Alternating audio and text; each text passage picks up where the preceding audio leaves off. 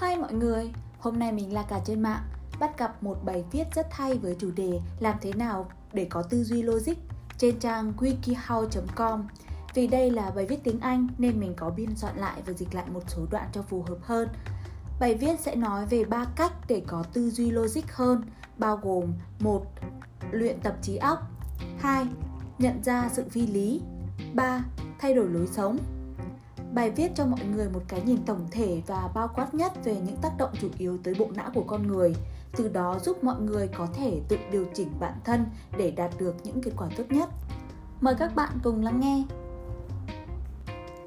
Bạn có bao giờ ước mình có khả năng giải quyết vấn đề một cách hiệu quả và dễ dàng không? Nếu vậy, bạn có thể muốn cải thiện cách suy nghĩ của mình để logic hơn.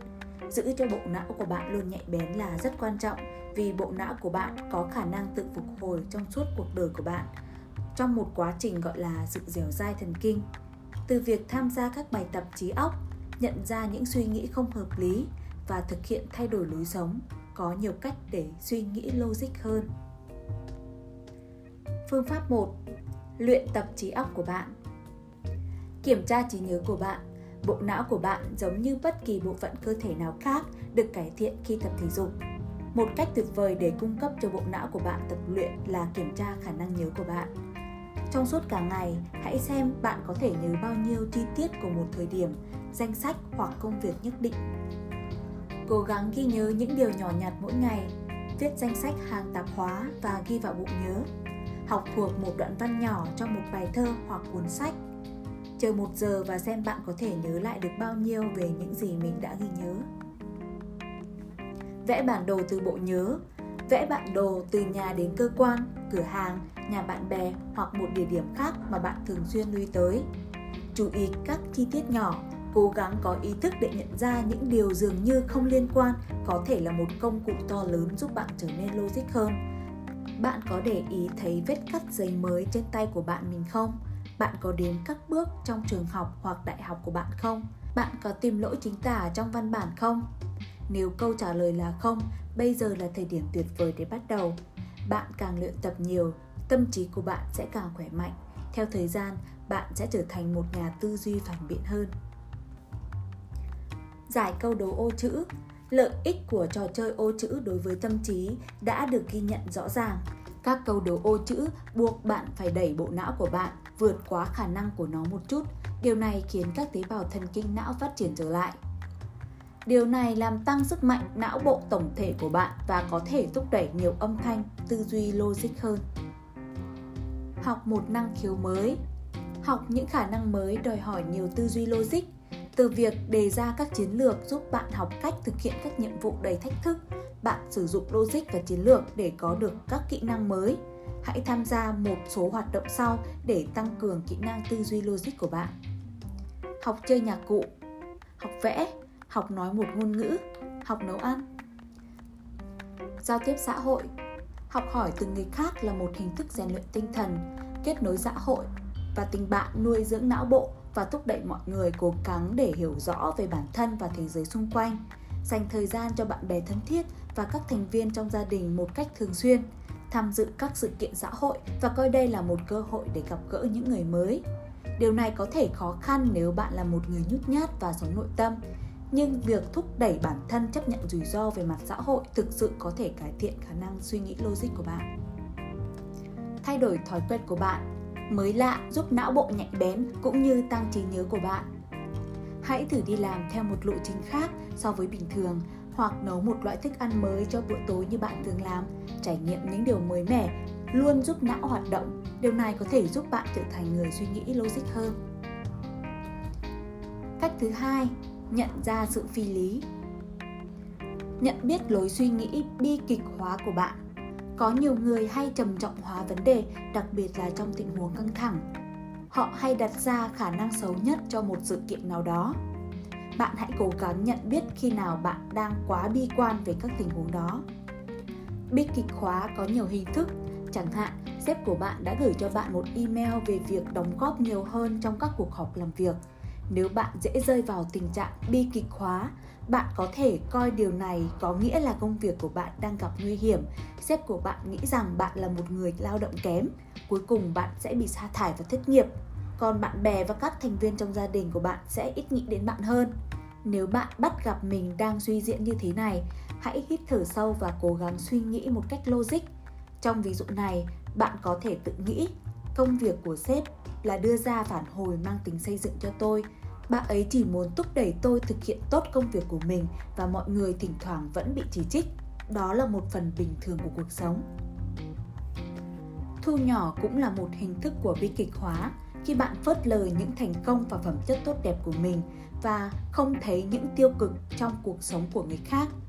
Bạn có thể nghĩ rằng một số người có tất cả, hoàn hảo, thành công và sau đó khi bạn nhận ra họ thiếu sót ở một khía cạnh nào đó bạn xóa bỏ tất cả về họ. Bạn cũng có thể làm điều này với chính mình. Bạn sẽ nghĩ mình là người thành công nhất trên thế giới. Sau đó sau một vài bước lùi nhỏ hãy coi mình là một thất bại nặng nề cố gắng nhận ra những kiểu suy nghĩ này là khiếm khuyết và nhận ra sự thật rằng mọi người đều được tạo ra từ những phẩm chất tốt và xấu. Tránh xa sự tự đề cao mình. Ý nghĩ huyễn hoặc về tầm quan trọng của mình cũng tai hại như ý nghĩ bi kịch hóa. Nếu bạn cho rằng mình là người quan trọng nhất trong văn phòng hoặc là học sinh xuất sắc nhất trong lớp, có lẽ bạn không sáng suốt trong suy nghĩ mọi người đều đóng góp vai trò quan trọng cho công ty, trường học, tổ chức và các lĩnh vực khác. Thái độ tự cao, tự đại không chỉ gây khó chịu mà nó thực sự có thể khiến bạn gặp phải những thất bại trong công việc và cuộc sống. Ý thức về bản thân là điều quan trọng để điều chỉnh cách bạn tương tác với người khác.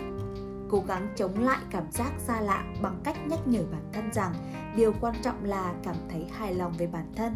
Bạn cũng cần phải thừa nhận sự chăm chỉ và đóng góp của người khác cá nhân hóa cũng là một dạng đề cao mình khi bạn nghĩ rằng một sự kiện nào đó vốn không mấy liên quan đến bạn dường như xảy ra là do sự hiện diện của bạn. Điều này có thể tốt hoặc tệ hại hơn nếu một đồng nghiệp đang nói chuyện với một người hấp dẫn trong văn phòng. Bạn có thể cho rằng anh ấy hoặc cô ấy đang cố làm bạn ghen nếu cùng một đồng nghiệp không thể đến dự tiệc sinh nhật của bạn bạn có thể cho rằng anh ấy hoặc cô ấy có mối hận thù thầm kín với bạn trong khi thực tế, anh ấy hoặc cô ấy có thể chỉ đơn giản là bận rộn. Nếu bạn thấy mình đang cá nhân hóa, hãy nhớ rằng cuộc sống của người khác cũng bận rộn như cuộc sống của bạn. Họ có thể có rất ít thời gian để đưa ra quyết định liên quan đến bạn. Hãy nhận thức về tư duy ma thuật tư duy ma thuật không chỉ dành cho trẻ em, người lớn đôi khi cũng tham gia vào các kiểu suy nghĩ mê tín dị đoan, đặc biệt là để phản ứng với một sự kiện đau buồn. Mọi người tin rằng tham gia vào một số nghi lễ như ước hoặc suy nghĩ tích cực có thể tác động đến một tình huống. Hãy nhớ rằng, mặc dù rất đau đớn khi phải thừa nhận, nhưng có rất nhiều tình huống mà chúng ta không thể kiểm soát được hoặc kiểm soát được rất ít kiểu suy nghĩ này thường khiến mọi người không chịu trách nhiệm về hành động của mình. Nếu bạn gặp phải vấn đề, hãy thừa nhận và chấp nhận nó, sau đó tìm cách sửa chữa hoặc rút kinh nghiệm. Cảnh giác với tư duy kết luận vội vàng. Kết luận vội vàng nghĩa là bạn xét đoán về con người hoặc tình huống mà không dựa trên thực tế. Người ta thường vội vàng đi đến kết luận mà không nhận ra điều đó. Ví dụ, nếu một nhân viên thu ngân thô lỗ với bạn bạn có thể cho rằng tôi cá là cô ấy không thích tôi vì ngoại hình, cân nặng, trang phục, vân vân, trong khi thực tế bạn không biết người khác đang nghĩ gì. Mọi người có xu hướng cho rằng ai đó sẽ tự nhiên biết họ đang nghĩ gì. Điều này có thể dẫn đến sự nhầm lẫn. Ví dụ, bạn có thể cho rằng bạn cùng phòng biết bạn muốn anh ấy thả chó ra ngoài vì bạn sẽ về muộn. Nhưng nếu bạn không bày tỏ điều này thì có thể anh ấy sẽ không nhận ra bạn hãy cố gắng chú ý đến những kết luận vội vàng trong cuộc sống thường ngày của mình. Nhận biết các phán đoán, tất cả hoặc không gì cả. Tư duy tất cả hoặc không gì cả là một dạng phổ biến với lối suy nghĩ bất hợp lý. Người ta không thể nhìn thấy màu xám trong các tình huống.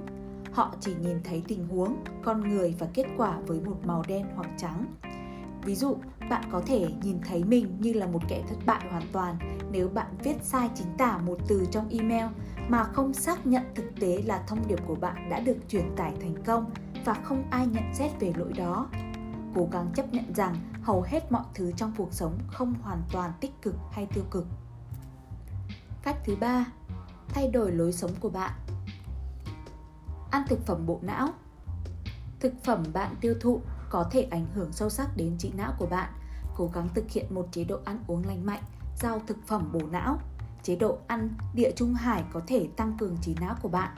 Đây là một chế độ ăn kiêng bao gồm chủ yếu là trái cây và rau tươi, các loại đậu, chất béo lành mạnh và cá. Chất béo lành mạnh bao gồm chất béo không bão hòa đơn và được tìm thấy trong các thực phẩm như cá, bơ, dầu ô liu và dầu hạt cải. Chuyển sang một kế hoạch ăn kiêng địa trung hải nhiều hơn có thể giúp bạn tăng cường sức mạnh não bộ tổng thể. Cải bò xôi là một thực phẩm bổ não mạnh mẽ. Ăn ba hoặc nhiều hơn phần rau bina hoặc các loại rau lá xanh khác như cải xoăn mỗi ngày, giúp bạn làm chậm quá trình suy giảm tinh thần và tăng chức năng tổng thể của não. Các loại đường đơn như đường kính trắng và đường nâu, cũng như các chất ngọt dạng sizo như sizo ngô có hàm lượng fructose cao, có thể có tác động bất lợi tới não. Chất béo bão hòa và chất béo chuyển hóa, những loại có trong thịt đỏ và sữa có ảnh hưởng tiêu cực đến mức độ tinh thần cũng như sức khỏe tổng thể của bạn. Bột mì được làm giàu, tẩy trắng hoặc tinh chế. Loại bột có trong bánh mì trắng và mì ống trắng cũng có tác động xấu tới bộ não. Cải thiện lịch trình giấc ngủ của bạn.